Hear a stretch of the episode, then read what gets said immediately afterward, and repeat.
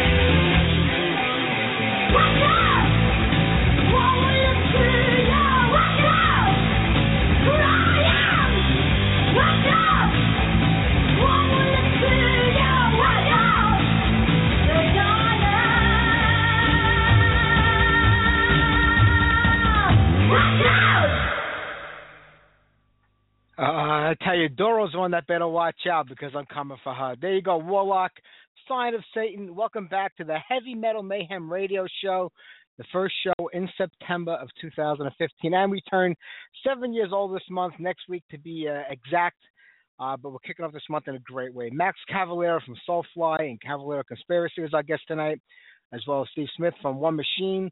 So don't forget, we got a great one for you lined up this month. Stick around every week if you can.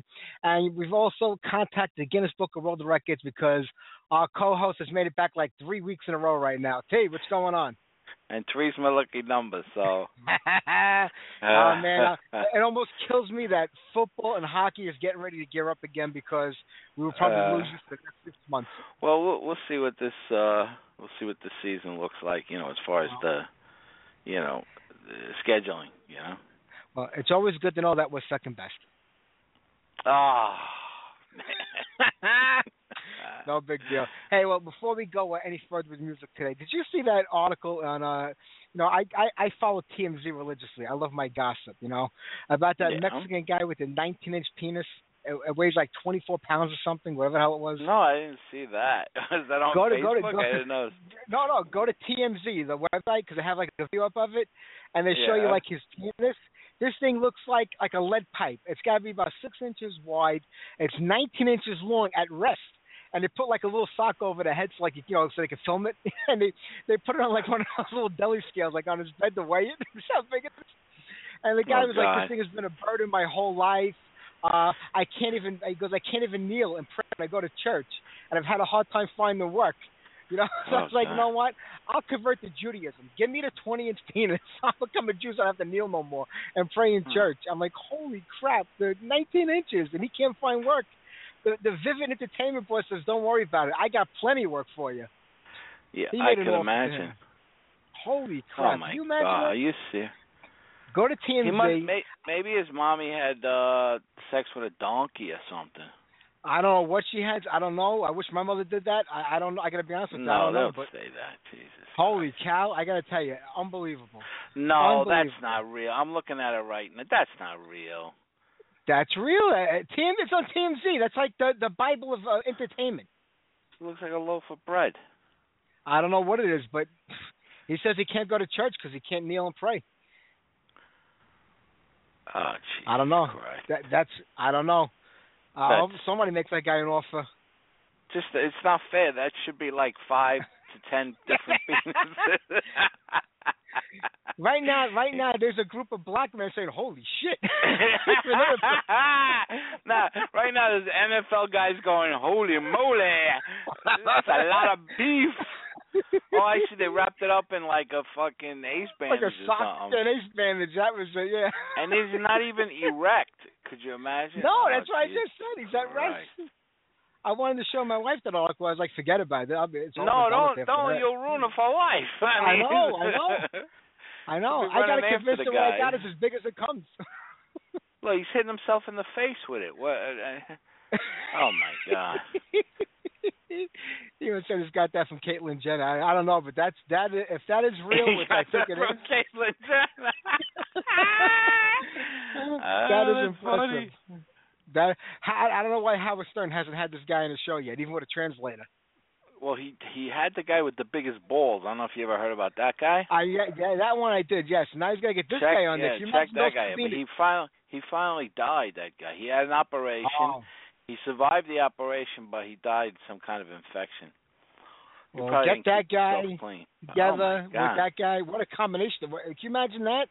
Can you imagine getting teabagged and then ran with that thing? Holy cow! Well, see, yeah, yeah, that guy, the uh, black guy with the big, no, uh, he was a black guy actually, with the uh oversized scrotum. With that, Yeah. with that thing right there, it's matched perfectly. You're not kidding. Holy cow. Because the sad thing was, the guy with the big scrotum, he had like little, you know, whatever he had was sucked up in his scrotum. So when he peed, it just dribbled out all. Oh, I'm getting oh, nauseous right now. My braciole is starting to come up. Oh my God! We don't want that happening. Uh, oh Jesus, that we don't want that happening. you're sick. I mean, I didn't even know. I didn't even see this. And you I just, saw that, man. I- you You gotta remember, I go to TMZ every day. I love my my Hollywood gossip. That's like my uh uh my one thing, you know, like my my guilty pleasure. I love, you know, Yeah. hearing about what's going on. I wonder what Kanye West has to say about that. Holy moly! I don't know. Maybe he'll make that guy his running mate for president. Who knows? Maybe Kim Kardashian is starting to Twitter the guy. she might be right. she needs something bigger. It's not bigger. Whatever she has is, right now is not big enough. I don't know. Oh don't know. Lord, That's impressive. All yeah, right, like it's I like guess wonder, we, like you said, it's like, it is Wonder Bread. It's a Wonder fucking Yeah. loaf. I'll tell you that I don't know what. That is amazing. Holy cow! Ugh, All right, I, I guess we got to get back to the music eventually over here, but uh, yeah, that's just yeah. incredible. Holy shit! Well, uh, you know, a lot of new music has been coming out lately, and a, a lot of it has been impressing me. Uh, you know, I- there were a lot of bands who I thought were gonna have like really put out shitty, like the Paul Di'Anno Architects of Chaoz, a little bit better than I thought it was gonna be. Uh, so I- that kind of like threw me for a loop. So I couldn't really badmouth it. Uh, the the Geoff Tate, the one song I heard wasn't too bad. Con- con- Considering what he's been doing, that wasn't Yeah. bad. But we haven't gotten the whole Yeah. thing yet. You know, we'll have to wait on that. Right, but now right, I heard, right. uh, I was watching the video for the new Queensryche. Uh, I think it's called The Guardian or something. The song.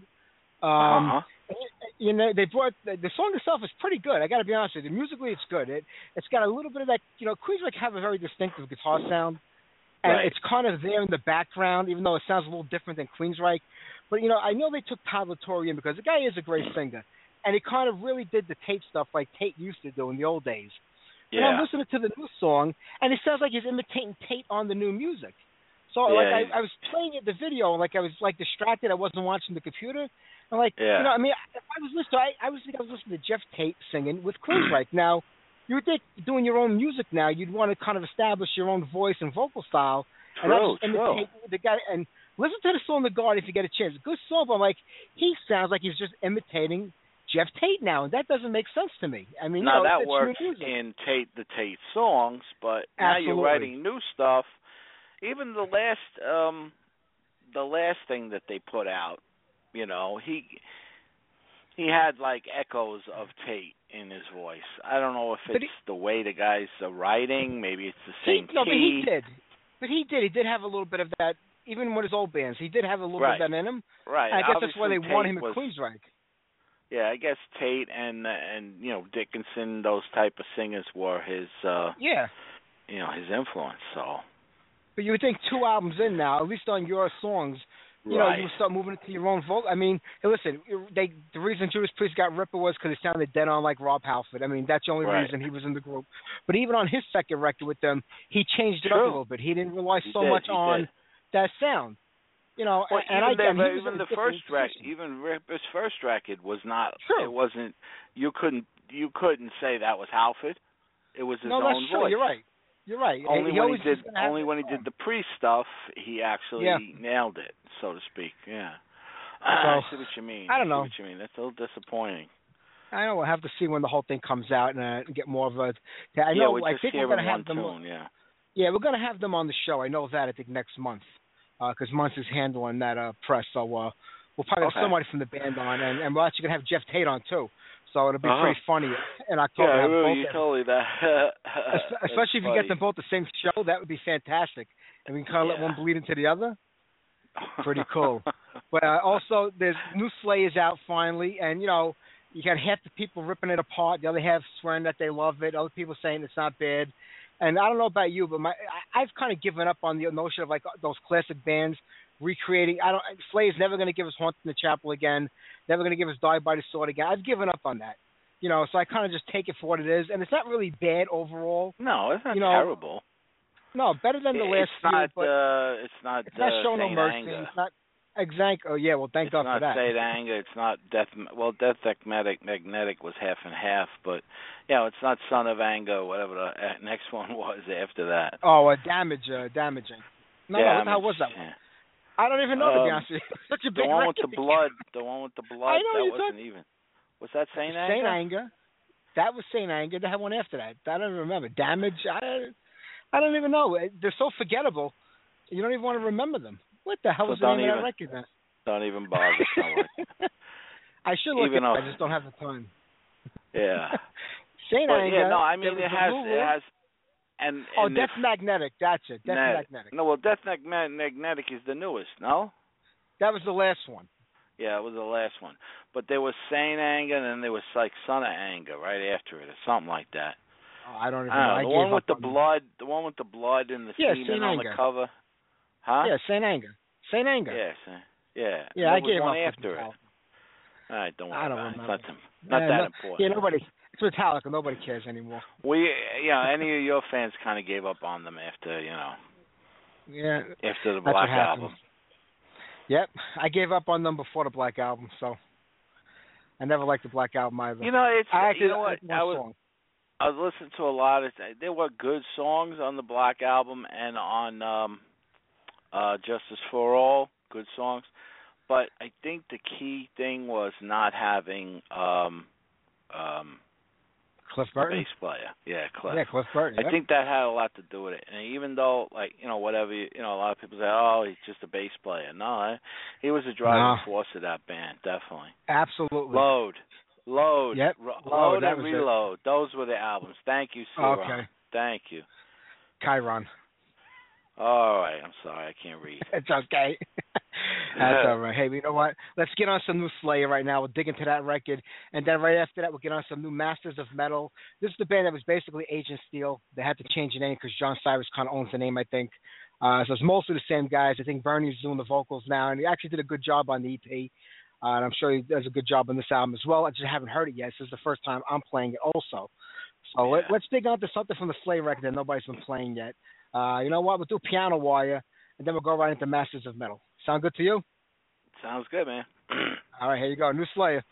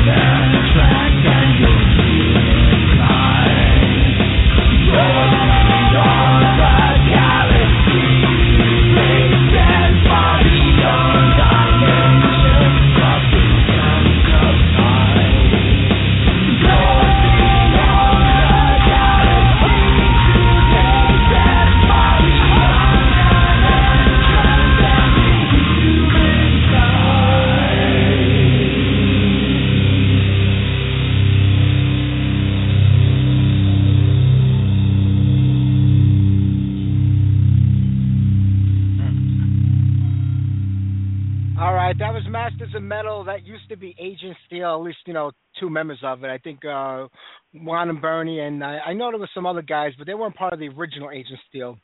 They kind of played with them later on. Uh, this is the second record they've put out. Bernie Versailles is handling the vocals, and I think he's doing a great job.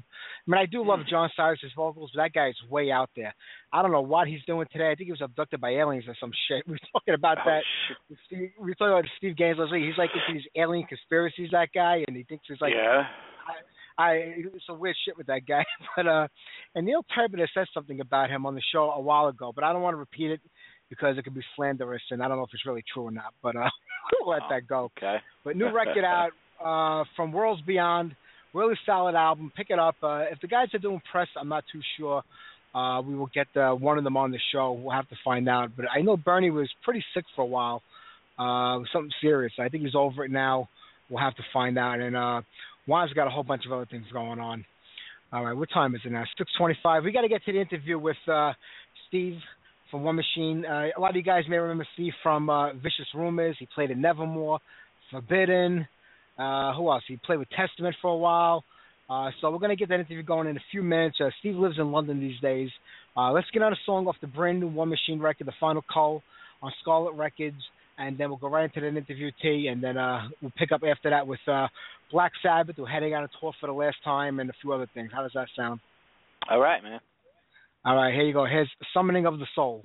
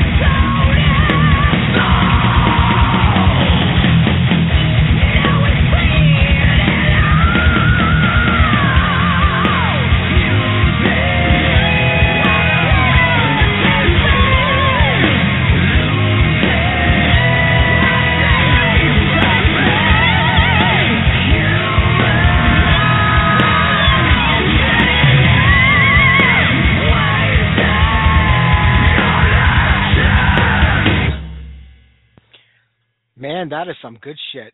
All right, let's get this interview going. I have to apologize, everybody. We're still broadcasting in lo-fi because Block Talk Radio has not figured out what the problem is that's causing the CD quality, hi-fi sound uh, to be messed up. But hopefully they'll get it back up and running by next week.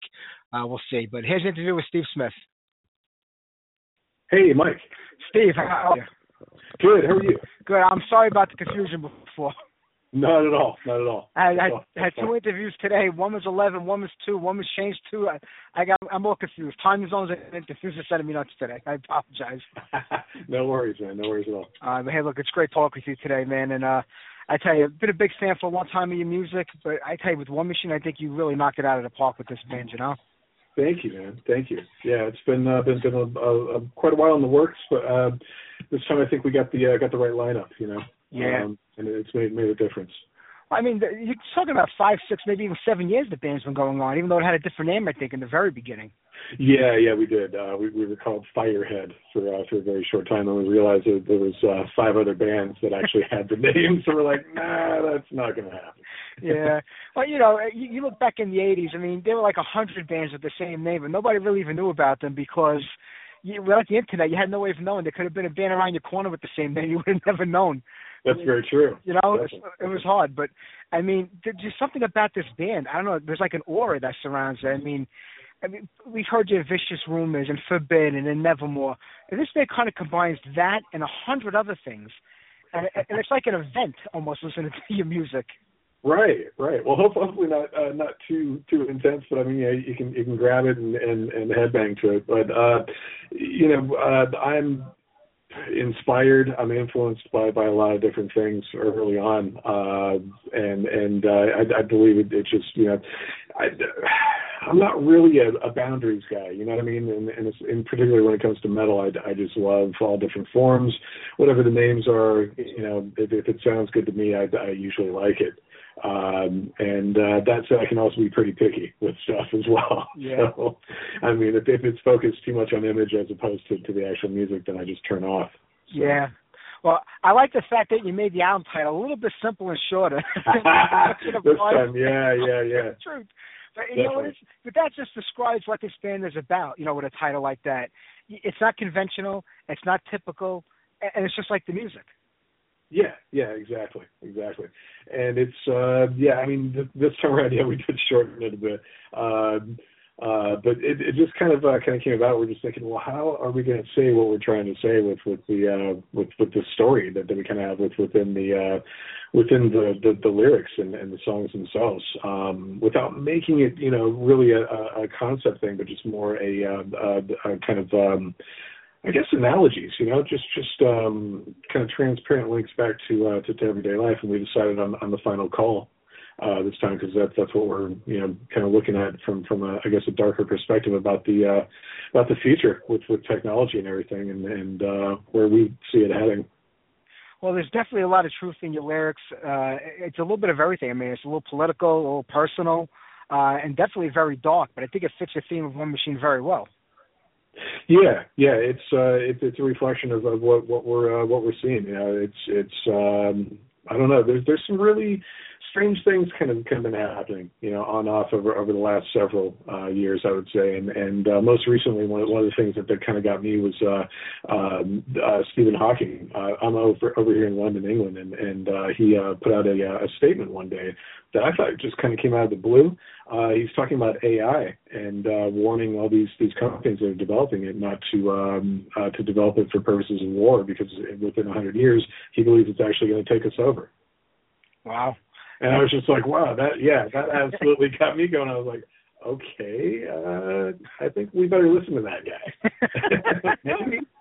Yeah, uh, it's definitely thinking man's metal, if that's the right word to use for it, because you give people something to think about in the music. And do you think sometimes like people just don't get it or they can't handle it, and they just look for that, you know, old sex, drugs, rock and roll, bang your head type of music? They might, yeah. I mean, you know, we're we're not totally about about the uh, the message. You know, if if people get it, they get it. If not, it's there. You know, they're they're going to get it later if if they if they want to read deeper into it. But I mean, you know, it's something you can listen to, sing along to, uh, and headbang to. Absolutely, that that's that's our our feeling on it. And um, if you if you you know read read a little bit more into it, that's what we're talking about. So I'm I'm just just putting it out there. But, yeah. yeah. It's it, we're we're not trying to be the uh, the the thinking man's modern metal you know kind of kind of band uh, type thing. That that's not our bag. But uh, we are about um, about good times, of course, and uh, and hopefully going to see the good times instead of the bad. Yeah. so You're right about that. I mean, what I like is that this finally gives you like a chance to shine, you know, because it's all your thing. I mean, you and Jamie have had this thing going since the beginning, but it's basically your thing where when you're stepping into like Vicious Rumors or Nevermore, it's already an established band with the sound and the style, and even if you can contribute to it, it really doesn't feel like all yours probably, where this does. Yeah, and and I mean, you know, the other part of that is is uh, in in those types of uh, types of situations or roles or, or whatnot. Um, it's it's more, uh, you know, I, I came into every one of those bands as a fan, and I left a fan as well too. Uh, but uh, that's that's kind of the, uh, um, I guess the. Um, the purpose of, of, of me, you know, being there at, at the time that I was. It was either to um, contribute creatively, or it was to uh, to just uh, you know play live with with the band. Like in the case of Testament, that was uh, what what it was. Um, with uh, with all the other bands that you mentioned, no, uh, we actually got down and wrote. Uh, and put out records, and that was awesome. That was that was a great time. Uh, same thing with with the uh, the side project as well too, Dragon Lord. Uh, we, we did uh, did two records with with Eric and uh, Steve DiGiorgio uh, as well. That was a great time. Yeah. Well, you know, you're like you said, you're over in London, England now. You feel it's a better environment musically than than over here, or I mean, being closer to Europe, where there's actually there's a lot more going on. Uh, I think the respect factor is is still pretty uh, pretty hot here. Um, not that it isn't in, in the states, but it's it's in pockets, and uh, people, you know, um, I think are beginning to get a bit louder of, of a voice. I mean, you know, obviously there's more festivals happening in, in the states now than uh, than there have been uh, in in the last I don't know 15 years. Uh, at least in the last 10, they've been coming up, which is great. That's awesome. Um, that's showing that that it's you know it's definitely here to stay for for a while. Um, I heard about Mayhem, uh, but you know I'm sure something else is going to going to come up. Um, but yeah, it's it's one of those different kinds of uh, kinds of things, and um, I think for for you know for me being over here, um, I was looking for for uh, for a certain certain type of uh, type of sound, and uh, to me that that's the, sound that I grew up on was the uh, you know the, the the new wave, uh, British heavy metal, uh, the early uh, European metal bands, um, and even you know going back to, to hard rock like like Scorpions and, and such. But uh, I'd say Accept, uh, definitely a big influence there. Uh, King Diamond before that, Mercyful Fate. Um, you know, there's a lot of uh, a lot of bands over here that, that that have influenced, and in turn they've influenced these musicians over here uh, to play in, in a certain style. Uh, whereas, you know, people that I was trying to connect with over back in the States, when I actually did start this up, uh, I did try over there and it, it just, um, it was taking on too much of a modern kind of, uh, kind of lean. And, uh, I wanted more of a, uh, a classic, uh, bass, uh, with, with, with modern, um, kinds of leanings, so to speak. Yeah. Oh, When did you actually start One Machine, or under the original name when it was Firehead? Because I think you were still like Forbidden at that time. Yeah, yeah, definitely. This is even uh, before Forbidden. This is always kind of something I, I was working on. I, I had written songs for, uh, and uh, I really kind of started looking around uh, around 2006, 2007, and really nothing concrete ever you know came about. I mean, people talked, people were interested, uh, but just couldn't keep you know keep anything moving forward or, or uh, solid uh, until I got here. And uh, I looked up Jamie, and from there everything kind of uh, kind of fell into place. Um, it took a little while, uh, but it, it was well worth it. Yeah. And I have to tell you, I was really, I, it killed me when Forbidden kind of packed it in because I thought you guys were on a roll, especially, you know, when you having you on Omega Wave and I got to see you guys in New Jersey when you came through on Right. Overkill. I was like, wow, these guys really, they came back. I love that you were in the band at that time. And it just like ended, it seemed like before we even got started. Right. Yeah, it did happen pretty pretty fast, and uh, man, what a good time it really was. Uh, you know, I, I had played a one-off with those guys, Thrash of the Titans, uh, filling in for Craig, and then seven years later, he's calling me, uh, asking me if if, uh, if I want to come and check this out, and I'm like, yeah, let's uh, let's let's see what's happening. Um, and off we went. You know, from from uh, from 2009 till uh, to 2012, really. Uh, and we kind of kept everything more or less quiet for, for about a year because we weren't sure if, uh, if if people would change their minds and decide, okay, let's let's keep on going or not. Uh, and then we just finally said, well, it's done. So uh yeah great time though man um we did a lot uh we tried to uh to, to basically bring it back to uh to, to the fans most importantly for for that and uh i think we did it Oh, absolutely. Well, I mean, as sad as I was that that happened, that actually gave me more time to really dedicate to one machine and make it make it what it is today. yes absolutely absolutely and uh that was always being worked on uh every time i came home uh and and uh even in between that i was still riding on on the road actually on on that that particular tour uh the overkill tour Yeah, I tell you, because I remember when you were Nevermore, I mean, I I didn't think the band ever sounded any better, and you were playing guitar with them. And I know you had gotten sick around that time. And I guess I kind of put an end to that. It did, yeah. I mean, that that was a a, a big factor in in um, you know me. Well, uh, for, first of all, in in me having to leave, obviously, yeah, because it was it's um, you know a, a near fatal uh, disease if, if it's not treated the right way. Yeah. Um, fortunately, it is, and I'm I'm nine years uh, post uh, kidney transplant, so I'm I'm uh, never better. Uh, I know he's getting stronger, but um, yeah, that was that was uh, one of those things, and and um, you know there was also the uh, the personal and business differences, et cetera, et cetera. But uh, it's it's water under the bridge. I mean, we've all more or less made amends. Um, we, we we still talk to each other every now and again, um, and uh, keep in touch. You know, um, but everyone's gone their their own way as well. Yeah. Well, you know, when stuff like that does happen, like you, the band, you know, you're not in the band anymore.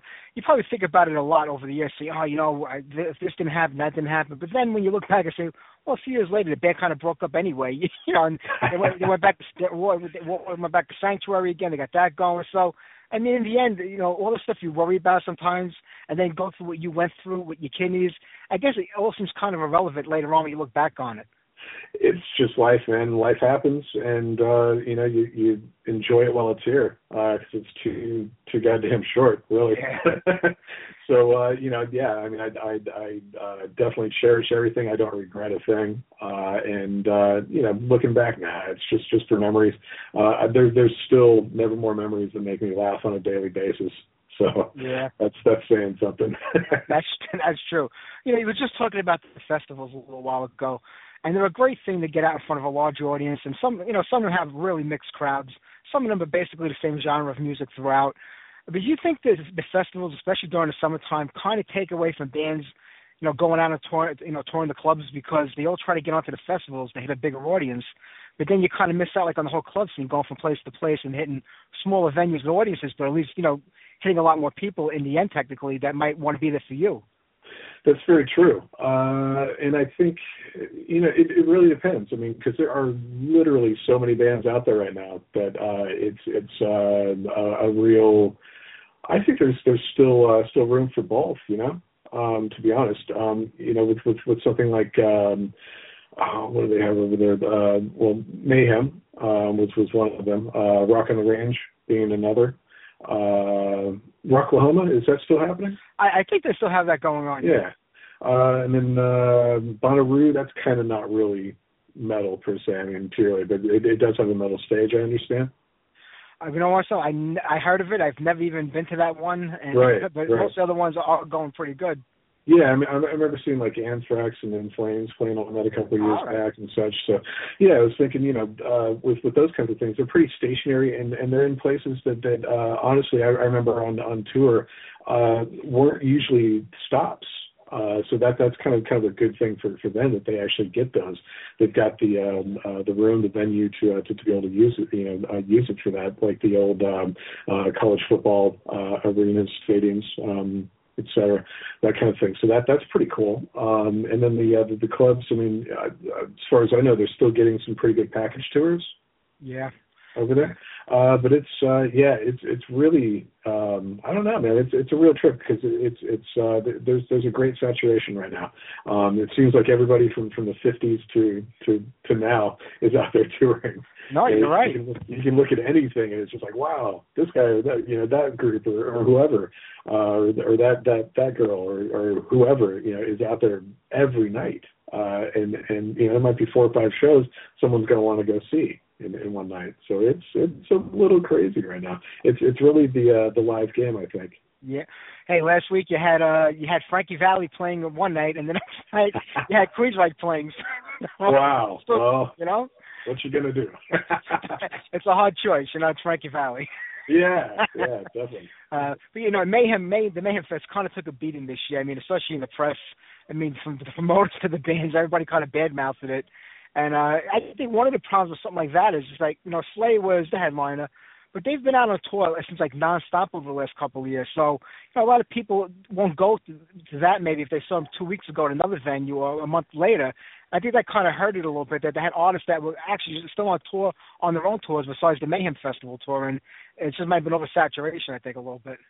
Yeah, yeah. No, I, I hear you on that, and and I, I remember reading about that uh, a couple uh, couple weeks ago or, or more um, when when all that that stuff went down. It was um, yeah, pretty pretty strange to me. I mean, you know, I, I guess I, I get it uh, uh, from from from both sides of things. I don't agree with what that guy said at all. Yeah. Uh, but um, at the same point, um, I think he he probably could have could have dug you know dug a little deeper and, and found found a few uh, a few other bands to, uh, to to put on there that are very deserving.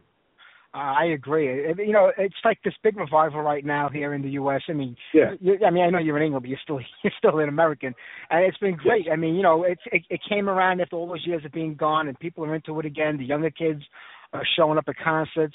I mean, is it going to be the '80s all over again? No, but I'm hoping that at least this time it doesn't go away in one form or another. It sticks around, and that audience will still be there for it. Exactly, and it's got got lasting power this time, definitely.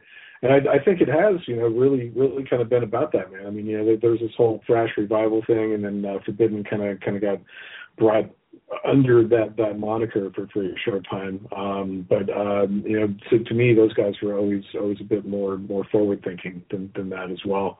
Uh, with with some of their their later records, um, you know, previous to uh, to Omega Wave. So, um, you know, it's uh, it's one of those things. I, I think. Um, you know cycles come and go, uh, but it's it's still metal and and it's always going to be there. I think I, I don't think it's ever going to go away. Um, you know there there might be uh, new new bands to uh, new heroes to, to to look up to shortly uh, as as we get the older bands uh, you know probably heading towards retirement and, and such. Yeah, oh, we definitely need that. And I always, you know, like uh, ACDC, Iron Maiden. I mean, they're, they're still relatively, well, not ACDC, but other bands, still relatively young. I guess I'm saying it now because I'm hitting 50, so, you know, Right. I, I'm, I'm in that ballpark too. But like I say, where I, I see all these great young bands that are coming out now. They've really got talent, great songwriters. They put on amazing shows. I'm like, where are they going to be 10 years from now? Because it seems like there's nobody to nurture these bands anymore. There's no record labels to bring them up like through the A&R departments or farm. so They don't have like a farm system like baseball does. And I, I don't know Right. what's going to happen. Yeah, it's it's it's a different world, isn't it? I mean, you know, if if people are able to uh, to to embrace uh, the album, uh, and I'm not talking about a physical album, um, I'm talking about you know just basically listening uh, to to a band and and really getting into them for for their uh, for their style. Metallica, there's a band you know that that has that that style. Uh, that you know early on everyone was really really you know grabbing into and and uh, Megadeth, I would say they have the same thing um, and on. You know, Judas Priest, Iron Maiden, uh, all those bands, and they're all getting a bit older now, definitely. But um, it's uh, it's it's one of those things. Um, I think uh, speaking for us, what we've kind of uh, kind of done is is uh, basically gone back to, uh, to to more of, of an album concept. We did this thing live. Uh, and we uh, basically had every intent of making it a record that you're going to put on, and hopefully, uh, well, I'm hoping anyway that, that I'm right. Uh, that, that you're basically not going to put it uh, put it down in, until it's done. That you just get into the whole thing from start to finish. Uh, That's that's the way it should be, Steve. I mean, Yeah. that's the old days. You put that album on, you let it play side to side. Not like today where kids want to just give you like 79 cents for one download, and then I don't like it after 10, 10 seconds. Right, right. And you know, I mean, there there is that that whole option of of uh, you know being able to stream it or whatever uh, before uh, before you hear it. And uh, obviously, everyone's kind of kind of doing things differently with with how they uh, how they release uh, singles, quote unquote, if if you will, um, in in this day and age. But uh, yeah, I don't know, man. I, I I still am kind of of the mind that there's something coming uh, that might be. Um, pertaining to, to to a physical product again you know Yeah. that, that someone's going to have to have their hands on to uh, to, to actually uh, be able to get into. Uh, maybe it's virtual reality based. Who knows? You know, maybe it's maybe uh, the, the the next albums will all be um, videos or something, you know, like like a like like a movie concept or something. Not that it hasn't been done before, but maybe it's going to be brought back.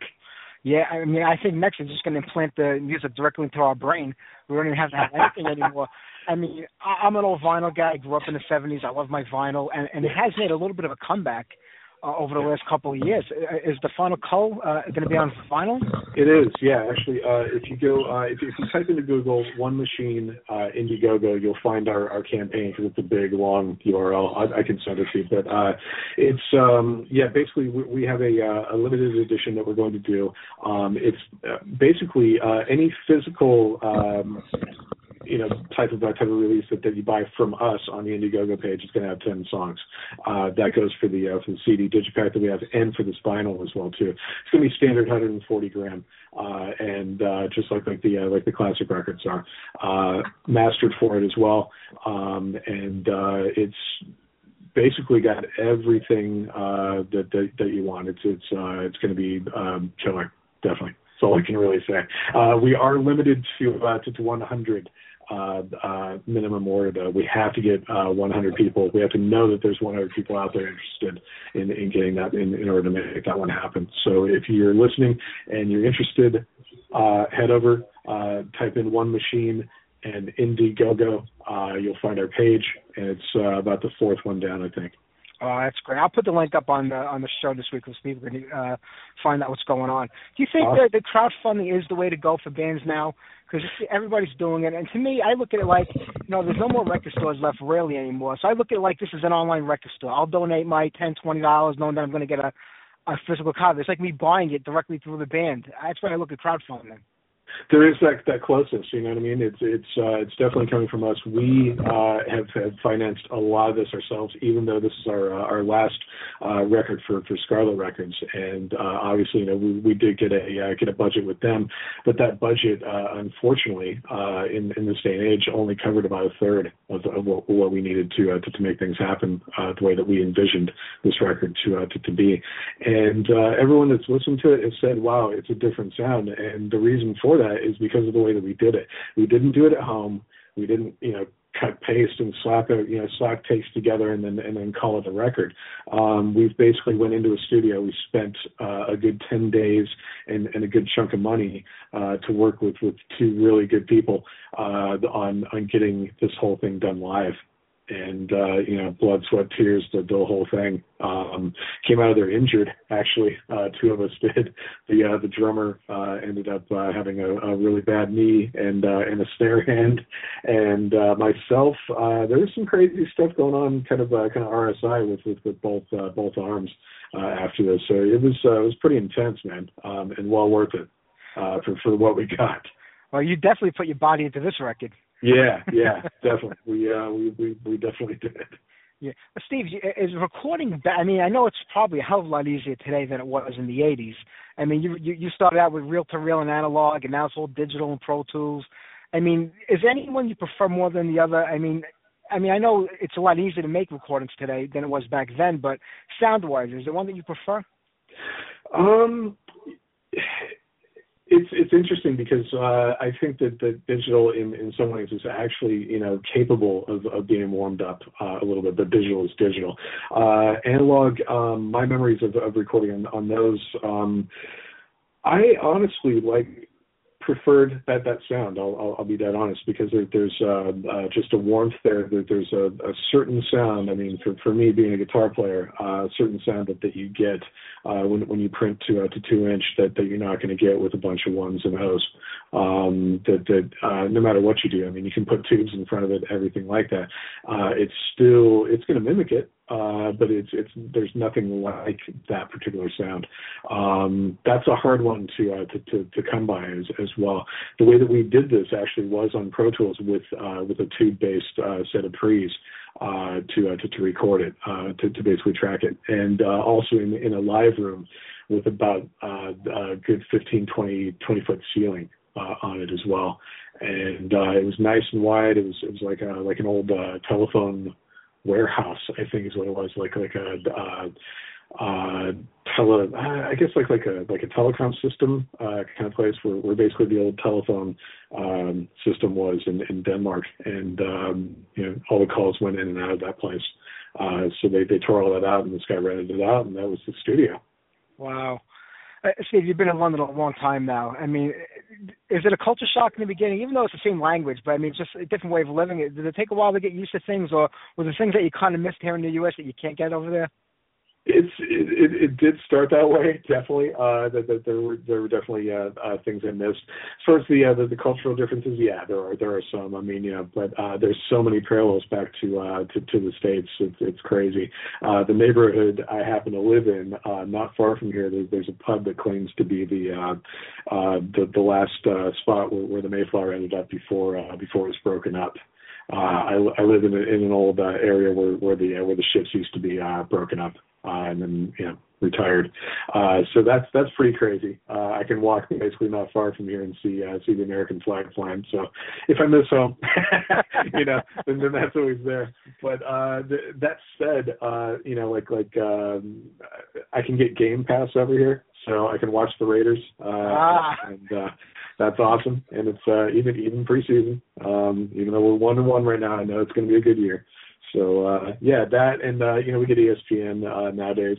It wasn't like that when I first got got over here uh to, to Woods. So uh I'm I'm glad things have developed. but I I still miss miss uh miss home, you know, definitely. And and this is home. It has been home for, for about ten years. But um uh I still get back there at least once, twice a year.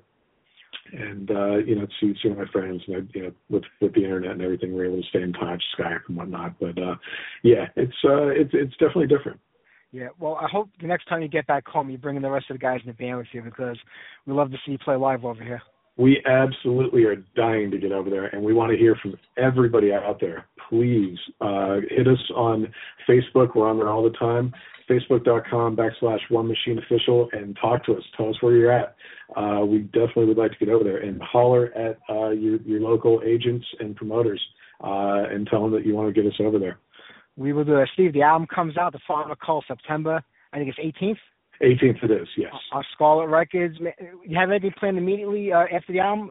Uh, we do on the very day we're uh, we're playing an album release show here in London. Uh, it's at uh, the Camden Barfly.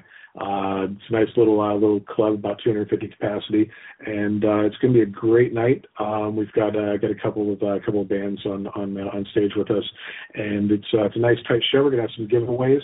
Um, and uh yeah, basically merch giveaways. And uh actually one thing I was I was just thinking about man that, I want to uh, want to kind of say uh on the Indiegogo uh page, stay tuned. Uh actually this is gonna happen within tonight.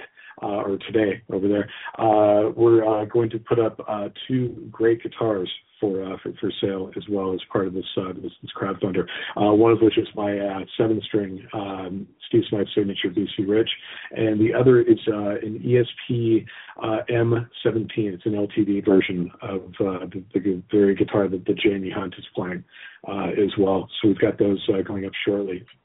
So stay tuned. If you're uh, looking for a guitar, you're going to be able to get mine. Oh man, that's fantastic, Steve. The best of luck with the band and the new record. And if you ever make it to New York with the group, I will be there. Thanks, Mike. Definitely. Uh, we'd we'd love to get there. So uh, holler at, at all those promoters, please. We will. You take care, Steve. Have a great night over there. All right, you too, man. Thanks. Take care. Bye bye. Take care. Bye.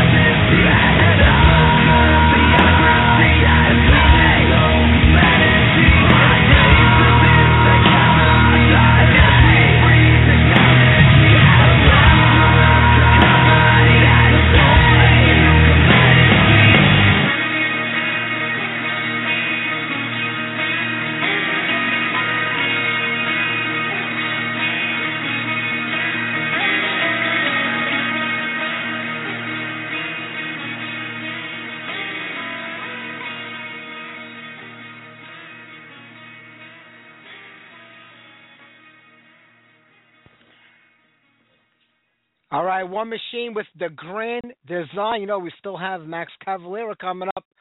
Uh, well, a little bit more than halfway through the show, but uh, stick around. A lot of great music coming up. So, hey, you still with me? Did I put you to sleep Yeah, over I'm there? still here. Still here, all right, baby. want to make sure. All right, got to check on you every now and then, make sure you're all right there. I worry about you. Because you know we're all getting older here, so sometimes you don't know if that last conversation might just be the last conversation you have. yeah, yeah. Look at now, Iommi. Uh, Iommi's I gonna call quits after this tour. Yep. mean, the man, you know, it's it's a lot. You, you know, Jesus. It is. Just look at it this way: we have a hard time getting to one show every couple of months and exactly. getting getting through for a few hours. But Yeah, I, I give them yeah. credit. They're going out. You know, they're going to do this last tour. I mean, right now, if you look at it, there's not a lot of dates. It's basically over like a two week period, maybe three weeks. Right. I think that was really it. And they're going to call it quits. And they're hitting the major markets. So if you want to see them, you're really going to have to probably do some traveling because they're not going to every single uh place that they would normally go on tour. But I don't blame them. I mean, they're, they're all in the late 60s, closing in on 70 now. They've done this for 40 something years. I mean, Yeah. they've really taken notes. I mean, always playing. And like he says, he goes, I just don't have it in me to do it anymore, and I'm worried about the cancer coming back. And I yeah, don't blame yeah, him. You made your once money. You break, yeah, once your body Yeah. breaks, you know, you you break it down, and you know, and you're weak. It's hard. That's that's when it can attack, you know. So he has to right. stay strong, you know. I don't blame him. I don't blame him one bit. Go out. You know what? Spend your money. Enjoy yourself. Enjoy what, what you, time you got left in this world. Not like I say travel because these guys have been all over the world a million times, but just sit back and relax. And you know what? Relax. Yeah. Go into the studio and record music. It's not straining. It doesn't drain you out. You can always record it. You know, record and put music out without going Yeah. out on tour. Go and enjoy it. You know, uh, but I tell you, when you see stuff like that, and then you've seen, you know, we've always seen everything that's been going on with Lemmy over the Sure, last couple of weeks, and he- yeah. he's had to cancel a few more shows this week, and uh he looks Yeah. really weak and frail when he comes out, and it's. You know, nobody. Everyone's like, retire, don't do it no more. Lemmy's like bulletproof. Nobody's really going to talk about him, but in the same sense, you buy tickets for a show to see Motorhead. They come to your town, they're not playing. Yeah, you're lucky. Saxon's on the bill, so you're still getting a great show. yeah, they got lucky that that tour. Yep. Yeah, we we wouldn't get lucky. We get stuck with Anthrax for an extra hour. so us, we kinda get exactly. That's why it's a good thing we didn't buy tickets. I know, I I know, but I'm like, it happens. We get older, and you know, the body gives out, and you can't do it no more. But if you can do it, great. If you can't, maybe this is the time where, at this point in in, in life, you kind of have to do like those one-off shows. coming to New York for one show, and don't play for a couple of weeks, and maybe do one. You know, just like the big markets. Maybe that's all you can do. I Because know he's he not wants going to stop do- playing. he wants to do the motorboat, so now he's gonna have to relax. You know, Relax. so he Save can it up for that. for the motorboat. You got to do the motorboat because that's basically their tour. I mean, that's the the whole thing is Motorhead. It's all based around them. Exactly, exactly. So take it sit easy. back, relax. Yeah. You get, you know, get even if you got to bring out a stool for you. You know what I mean? It's Something. not. It's just, uh, it easy. yeah, because I mean that that show I saw where you know he just couldn't he couldn't get his voice up you know loud enough and it looked like he was going to collapse you know did. and Yeah. thank god thank god he knew you know To and walk then he away, actually he yeah. actually came out and apologized which is amazing you know Yep. Yep. Yeah. That's the hardest thing I think is walking away because you don't want Yeah. even though you're you're Lemmy and you're as tough as shit, you don't want to disappoint, you know, the people that have come to see you because you know he knows what it means to them to be there. And that's a Yeah. major thing. I think it's harder to walk away than to continue and fall apart. But he's got too much pride for that. Like he's not going to let them see him like that. You know, yeah it's And hard. it's not I, I like tell you know, like a lot, I was reading some people, and they're like, "Well, Lemmy should listen, you know, should read what uh, Iommi said." Yeah, well, Iommi happens to have a little bit more money than Lemmy does, you know. Ah, so let, you know, let me tell every tour that Lemmy does is a couple extra bucks to No, keep him no, no. alive. you know? L- let me tell you something. Go to uh, uh how much I, will give you the website. What they're worth or something. Lemmy is worth fifteen million dollars. Well, because of the writing of the few songs he did with Ozzy. I no, just in general, he's worth fifteen million dollars. That's a conservative, you know, estimate on this uh, website. They well, it on. guaranteed Iommi is worth more. God, He's got Oh, to it's, be. I always work.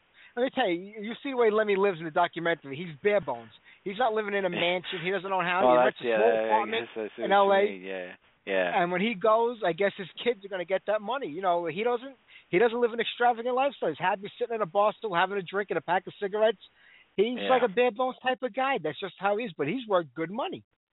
Oh, all right. Well, he you know, could sit still, back and live off of what he had and be comfortable. You know, Yeah, I mean that I wouldn't mind that. Just you know, put out an album every other year. You know, Yeah. uh, maybe do you know L.A., New York, you know, Chicago. You know, a couple of shows like that. can. You Yeah. know, but you can also do like a what you know. I, mean, I hate to say it, but for the old bands, why couldn't you have like a stage and film the show and just show it like at five different, you know, five I know what you're different saying, yeah. movie theaters.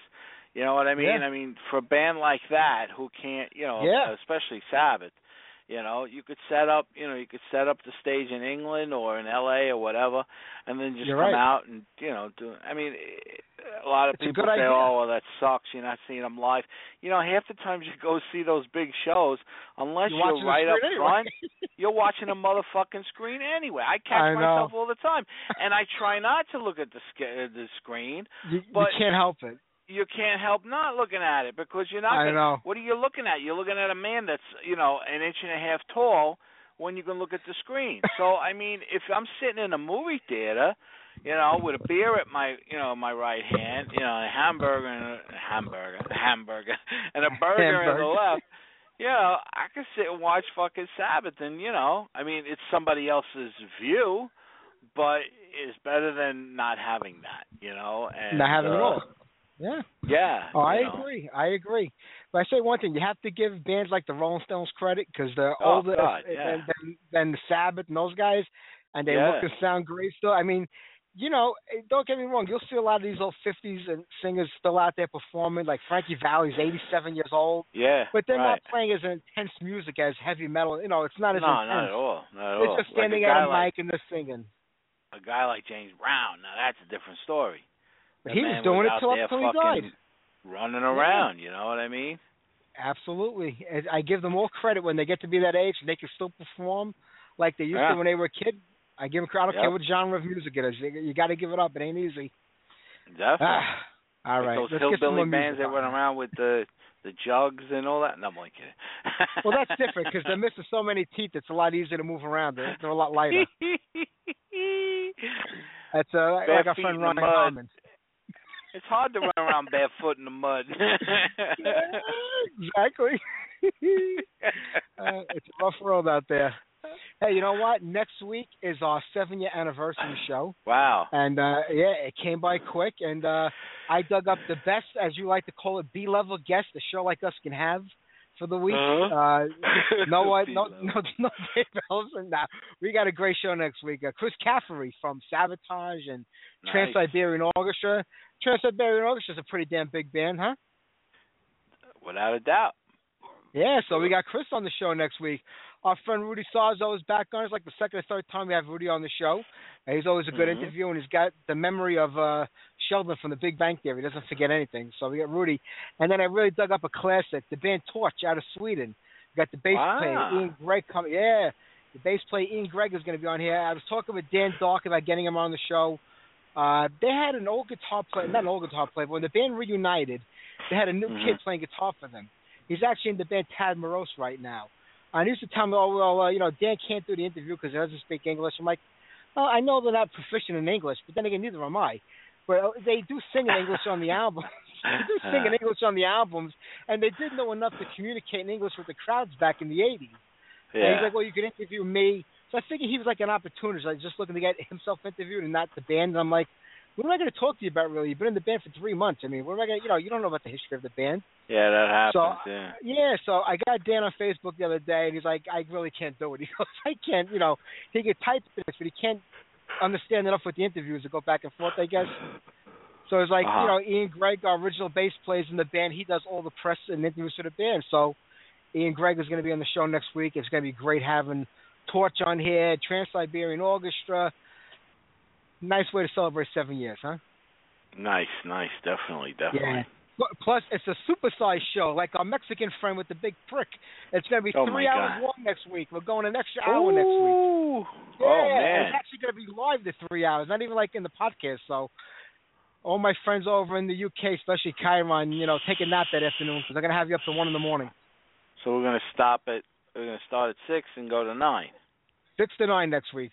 Uh, that's good because Bar Rescue now goes on at ten. So There you go. So not not only, not only does football screw us up, hockey screw us up, and baseball playoff screws up. Now we got Bar Rescue to compete with. I tell you, we put number four down the list. We make it I'm only teasing. I'm only teasing. We're number four those right shows now. I could those shows I could what do you call it, I could DVR. I hear that. All right, let's get on some Manilla Road. The Ram followed up with some Silver Mountain. Hey, then we got Max Right. Cavalera from Soulfly. Here you go.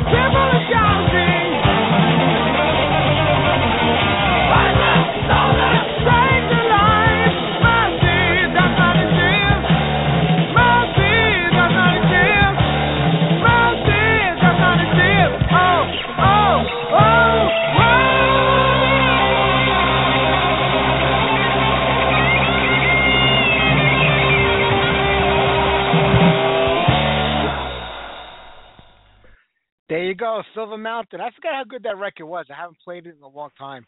I used to enjoy those guys. Yes, uh, definitely. A lot of people, a lot of people always saying Yngwie Malmsteen was in that band early on, but he never was in that band. He had nothing to do with those guys. oh no, I didn't know. I thought, I thought he did. I I didn't think it was. Uh, says. I I didn't think it was him on the record because his tone was a lot different, but I did hear that he was with them. I don't know. Maybe I. Yeah, that was yeah, you know, that's everybody used to say that back in the day. But if you look up anything on the band, uh, I reached out to the guitar player a few times about coming on the show, but I don't think he could uh, uh communicate either so well with uh, the English language. Uh, but I would love to have them Oh. on here. You know, I Oh, mean, all right. if these people heard if these people heard me speak, they wouldn't have any trouble coming on the show. There ain't nothing we could work through. Nothing. Uh, goodness gracious, I don't know. Hey, you know what? We gotta get to Max Cavalera in a few minutes, but uh, you know, Steven Adler, the original drummer for Guns N' Roses, this guy just like I don't know, he's just like irking me the wrong way all the time. He's constantly talking about Guns N' Roses, that one freaking record he was on, about the reunion. Now he thinks it's gonna happen because Slash and uh, Axl are talking again, and even if it did, I think that's so many years into the future that that might actually ever happen. And I wasn't a big GNR fan, so I guess maybe that's why I don't give a shit really. But oh my god, Yeah, this guy no. doesn't stop living on that glass that past fucking glory thirty years ago. well, you know, I mean, he was the drummer on that album. You know, I, and that's true. one you're, of their biggest right. albums. It is, but I think Matt Sorum would be the guy they pick because let's face it, Steve Adler, uh, you know, uh, he's still junkie. He's in and out of rehab constantly. I see what you mean. Yeah. He's always in that. I think he just got out again a few months ago. He was like, you'll see him on Blabbermouth the Brave Words on Monday. You know, I'm four days sober. Then on Friday he's on there again. I'm one day sober. Then on Friday he's on there again. I'm seven days. Every week he's on there like he's sober for three days at a time. Or clean or whatever played- you. He just played in Queens uh with this Oh, soul he? band. Yeah, a couple about a month back. Adler's well, I forget what they call it. Adler's Adler- Appetite. I Appetite don't is, Yeah. Oh wait, Yeah. that Blackthorn thirty uh, fifty one where you guys played? Yes, it was exactly the same. Oh, okay. Yeah, that's that's not a bad place. They got quite a they got quite a, a lot of good bands coming through there. It's just that eh, it's too much of a trip for me. Yeah, I mean, you know, it's it's. I like the place. You know, I just wish. uh Well, it's It not that bad for you going from Brooklyn, but I mean, Yeah, That's a- was a hike and a half. Or, yeah, I see what you mean. yeah, but but I gotta tell you, I'm getting lazier. If my neighbor three houses down had a show, I wouldn't go because it's not at the house next door to me. The older I I, get, you, the bro. lazier I become. You know, I don't want to commute anymore. I know, I know. Listen, I think I might be able to uh, get us passes for Motorhead uh, to one of our uh, contacts. So maybe I'll try to do that. So at least if uh, it does happen, we have them. If we want to go, if not, we don't have to. You know. Yeah, if Lemmy makes it, if Lemmy can make Yeah. the show, at least Ex- exactly. say, you know, we've seen him we're in. one of the last times.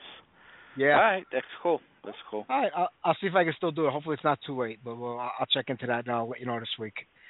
All All right, right. you know what? Let, let's get on some Sepultura right now. Max's uh, old band. Uh, then we'll get something off the brand new Soulfly record after we speak with him. So, how about we do "Show Me the Wrath"? Ooh.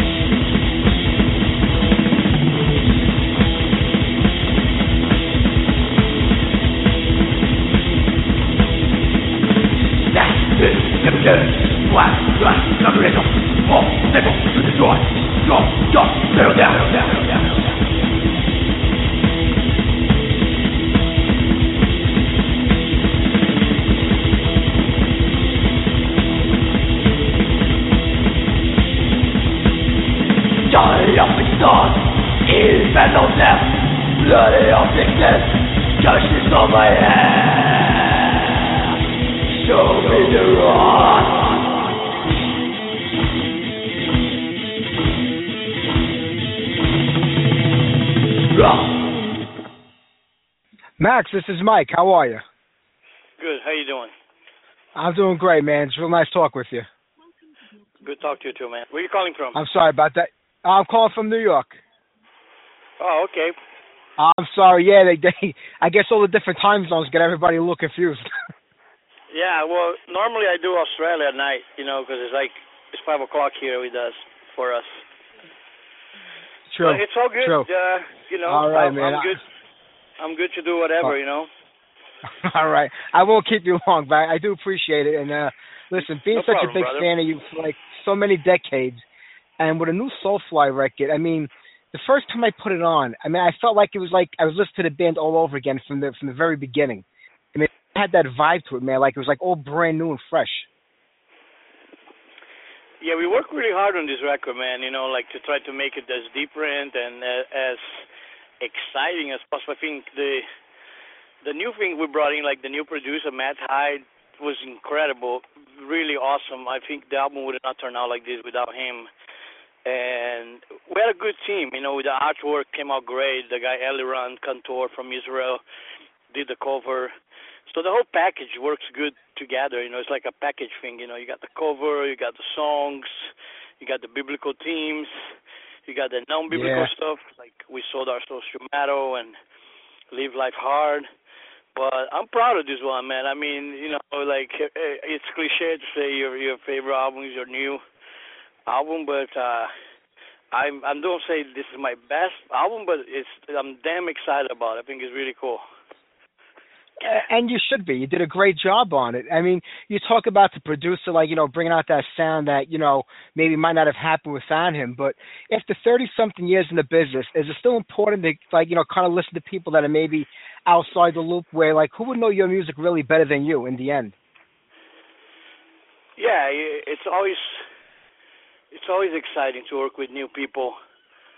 And um Matt Hyde was great with with in this album. He was uh really helpful, um, full of ideas. We tried like chants in some songs and all different kind of stuff. So it was um he he really understood what I was trying to do with the biblical stuff and make an exotic kind of record and it really came out good. I think we try all kinds of Yeah. different things, and really came out good. Like you were saying, you did try different things, you experimented. I mean, as an artist, you know, people, you know, they want to hear Soulfly or Cavalera Conspiracy or Killer Be Killed, and there's like a certain mindset I guess you have to get in for each band and each project. But do you feel as an artist that you want to like kind of push the boundaries and just not put out the same record all the time with the same sound? Yeah, you know, the it's always always important to try to get something new and exciting. You know, try to get something something that's uh you know always try to do better than the last record. And I think Savages was really cool. The the Savages was, was a really good record, but it was more groove and. Although I love working with Terry Date, and I mean the sound of Savage is actually better than Archangel, the sound of it, but not the song. I think the song I was more inspired on Archangel. Uh, maybe the biblical stuff was a bit something kind of overwhelming that I took on board and really made it uh, a difference on the record, on the whole inspiration of the album. And I really dig the record, I, and I think the sound of it's really sharp. I think it's a bit extreme from kind of death metal, a little bit black metal, even in some some of the riffs like Bethlehem's Blood and um, Ishtar Rising has a bit of black metal vibe to it, and uh, I think it's really cool that Soulfly is going through these different kind of territories and trying different things. Yeah.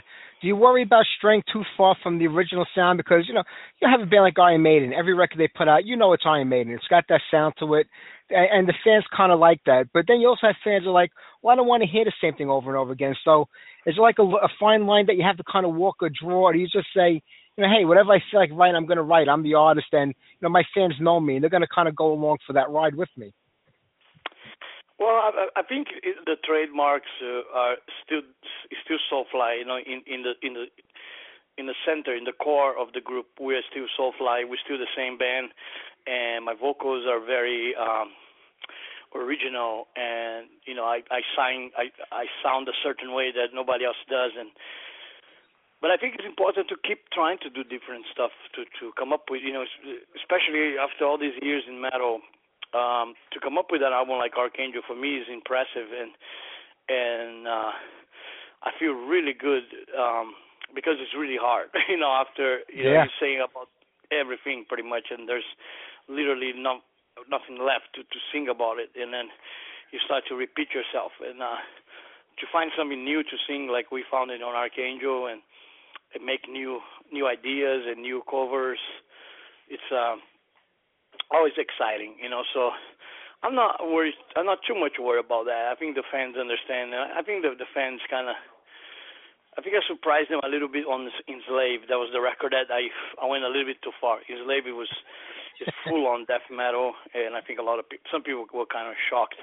But I still love the album. I think the album is great. Um, Yeah.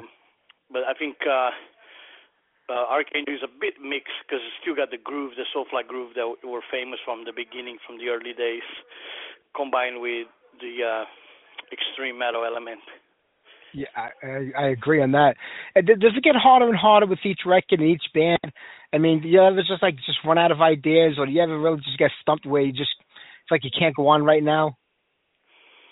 It gets harder, but also it's a challenge, you know. And and I think it's the the challenge is kind of like the the thrill, you know. It's it's it's more of uh we're in it for the thrill, and and the the challenge becomes the thrill, and that's what rides the motivation to make the record. I feel very motivated to make a record like Killer Kill. It was a, was a big challenge, you know, going more melodic with all the singing and melodic riffs and stuff, and and that was uh was a big challenge. And then Archangel was another big challenge. We're going in a different direction than what people thought we we were going, and working with Matt, and then uh, we're really trying different things like chanting in my vocals and all this different stuff and in the end of the day, I think pays off, you know, to try different stuff and to try to come up with different things that surprise people a little bit. Yeah. You know, I mean, you've talked about in other interviews and in your book about your early days in Brazil, you know, and how like, you know, living there and that life, you know, affects your music and your sound and stuff like that. You've been in America for a very long time now. People like asked if you know if it mellowed him out any, and I'm like, I don't know. Have you heard any of his music? I don't think living here has mellowed Max out at all. But I mean, it, it, what's the difference between like back then and now, as far as like your writing goes? Um, I'm more confident now. I think I know better what a, what a song needs, but you know, it- you still it's always surprising. You know, you always surprise yourself, but I think I know better now what what a uh, what a what a strong song needs, and I always try to get the right song. For me, a song like Sodomites for me, for me is like the perfect Soulfly song. I was very happy with the song when when when it was done, and now I listen to it back, uh, and uh, I'm so proud of it, and and uh, it's really came out really great, and and they all came out the same way. Like it, it starts from a from riffs that I write at home by myself. So I write the riffs by myself, and I take them to the studio, and then the riffs turn into songs, which is great. You know, it's a great it's a great process, and then Mark helps making the guitars a little bit different and everybody gets involved. Tony gets involved, and Zion. You know, even though we don't have Tony anymore, but he did on the record. He was on the album.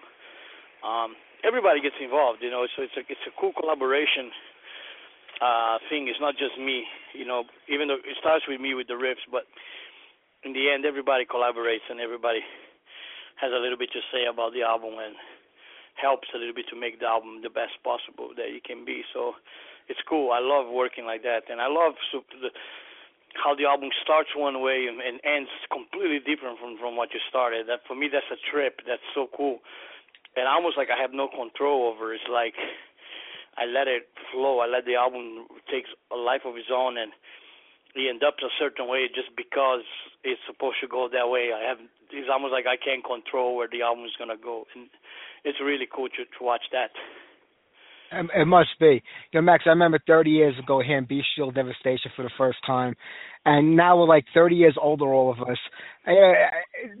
What happens as we get older in this business? I mean, you know, we all grow up, uh, things move on in life. You know, 30 years later, is it still fun? Do you still have a good time doing it? Or do you just feel like an old man some days where you just can't get up and, and do it anymore? I feel I still have fun, man. I mean, I mean, I'm more involved now in music than I ever been, especially after I stopped drinking about eight years ago. Became straight edge. Music became my priority again, and and I became more productive. I've been I've been more productive in the last five years than I ever ever been, releasing almost an, an album a year. And I even have to slow. I think I should slow down a little bit now. That it's, it's too much, even for me. But you know, it's cool. I did the book. The book was great. You know, I loved. I love the Yeah. reaction. The book got people love that book, man. You know, the some people read it three, four times, and then they really, really found it inspiring. And you know, having Dave Grohl in the intro and uh all the cool stories I remember from the drunk days, and it's all there. You know, so I'm really glad that we did that. That we did the book. All it's missing now is a cool documentary. You know, like like Ozzy had one and Lemmy Yeah. had one. I would like to have one of those. Uh, have somebody do the documentary of my life on a on a kind of a DVD type thing, on like a movie. Would have been really cool, but I haven't found the right guy yet. Well, if they do make one, who would play you in the movie? Who would you want to play you in the movie? Well, I don't. I, I was thinking more of, of, of documentary, more like Lemmy, which is has the guy itself on it. So I would. Oh, on yeah, yeah, yeah, You know, if they have to make a movie, movie. Ah, let's see somebody who's really psycho that can play me. Um, uh, man, that's a that's a hard one. You know, I mean, um, I like uh, I like a lot of I like a lot of different actors. You know, uh, but I don't I don't know if um, if, if if they would be right playing me. You know, I like uh, I like Javier Bardem, the guy from No Country for Old Men, but he doesn't. look Yeah, much oh, he's great. Yeah, He's great. I love. Yeah. You know, I met him right after he made that movie. I met him in, in Spain because he's a metalhead. Oh, really? And uh, I did. Yeah, he's full on. He loves Sepultura, Rage Against the Machine, Slayer. Oh. And we were playing with Rage in a festival in Spain, and I heard he was around, and I was like, no way, I gotta meet him. And we end up walking around backstage, and he was there, and we, I got to take a picture with him, and he was all excited to take a picture with me, which was crazy. I was like, are you kidding Yeah. me? I'm, you're the man. You just won an Oscar, man. You know, holy shit. But That's pretty wild. Cool and uh, and it was right after the movie came out, and and I told him that the scene when he kills the cop is the scariest thing ever. Like his face is so scary. You know, it's like he made me. He, I, he gave me nightmares. And you know, it's like, well, I'm doing. Yeah. My, I'm doing a good job. Then I'm like, yeah, you, you sure are. Uh, that is so wild, man. You know, Max. I mean, your kids are in bands. You get to play with them now. You know, on stage and perform with them. That's an amazing thing when you look about how far we've come and, and you're doing that stuff. And you guys are out on tour. I think almost the entire month of October. You've got a couple of great young bands on the bill with you. It's an amazing package. As like the senior statesman, do you feel it's important to like nurture the younger bands and to bring them along and get them that recognition, stuff they might not be able to do Oh. on their own? And, Oh, totally, man. I think I mean, we just like just like uh bands helped us, you know, Sepultura, we didn't do it all on our own. We had help, you know, we had the Pantera tour, the Ministry tour, the Ozzy tour, um Soulfly, we had Ozzfest in the beginning. Sharon really helped us out. Um Slayer took us out, Rammstein took us out. We don't forget that, you know, and I think that that's uh that's something that is in matter need. We need more of that. I think it's missing today. A little bit more friendly, and bands communicating more with each other. Uh, I I want to do more of that. I want to get more involved with the band, with other bands, and so that's why I'm so glad about this package with Soil Work and Decapitated and Shattered Sun. I think it's a great package for the fans. They get to see a lot of cool metal in one night, and I want to do more of that. I think we should do should try to do more of that as much as we can. I agree. I mean, we, I mean, you know how tough the music business is in general. You know, over all the years, and especially today. So I think it's important. Like you know, you need like a farm system, like in baseball and sports, where you you have those young players, and you know, you let them build up, and so they could take over when our time is over here. And it just seems to be lacking in, in the business, and even with a lot of uh, bigger bands who have that name recognition, that can kind of help out the younger groups. I think they've kind of forgotten like where they've come from. Some bands. Yeah, and I don't forget that. You know, I, I'm involved with with a lot of the young bands, man. I love them. I help them. I wear their shirts. I get in touch with them. They freaked out. That's me, and and it's really cool. And and most of them are big Sepultura fans, and they can't believe that I, I'm, uh, I, I like their stuff. You know, and and uh, I think it's awesome. You know, and I because I want to be part of the metal scene. I like the underground. I like to be part of the underground it's something that that's uh, it gives me pleasure you know it's like i don't get money from it i don't get nothing but just satisfaction just you know and that's all i need from it you know it's pure satisfaction from helping another band it's just great It is. Well, I, I, I'm not going to keep you. I know you've been busy all day with this, and I can't wait to see you guys when you hit the road in another month or so. Are you going to be able to really get to a lot of stuff in the new record? Because I would love to hear a lot of these new tunes live. Are you going to have a good draw of uh, songs from the new record?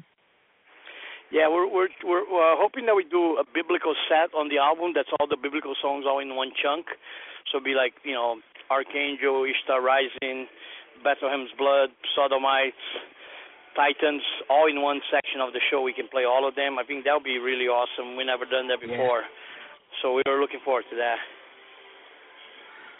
I'm looking forward to seeing it, man. Max, uh, hey, the best luck with the new record.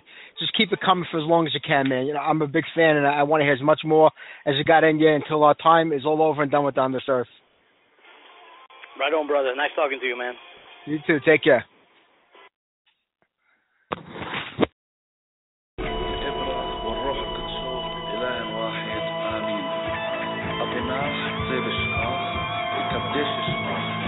This.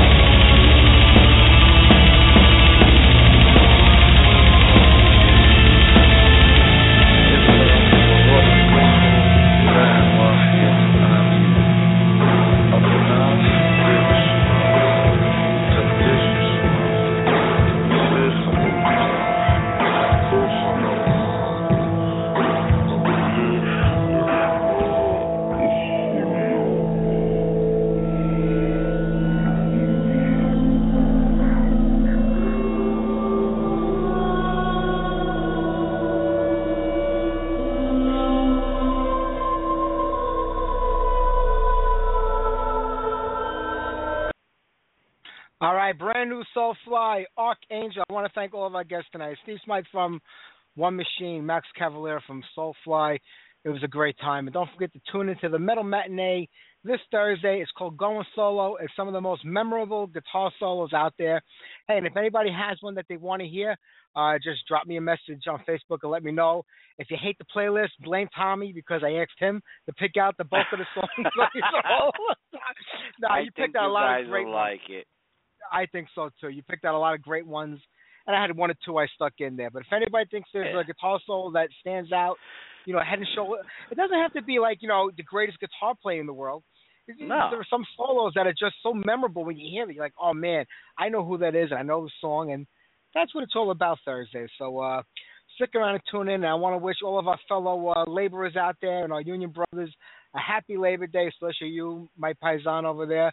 We did a whole Thank Labor you, Day sir. show on Thank Thursday on you. the Metal Matinee. You know, yeah, uh, what I heard. It was good. I heard it was good. yeah, we did that. So, uh, you know, what's funny is that the only like po- local politician that said anything about Labor Day, like you know, Happy Labor Day to the people that have worked in labor for it, was Cory Booker, the old mayor from Newark, New Jersey. I think he's uh, a congressman now from uh, New Jersey, but he's like the only one that sent like out a shout out like all the laborers who built this country. Yeah. And area, and I find that to be funny because he represents predominantly a black, you know, community who really don't work.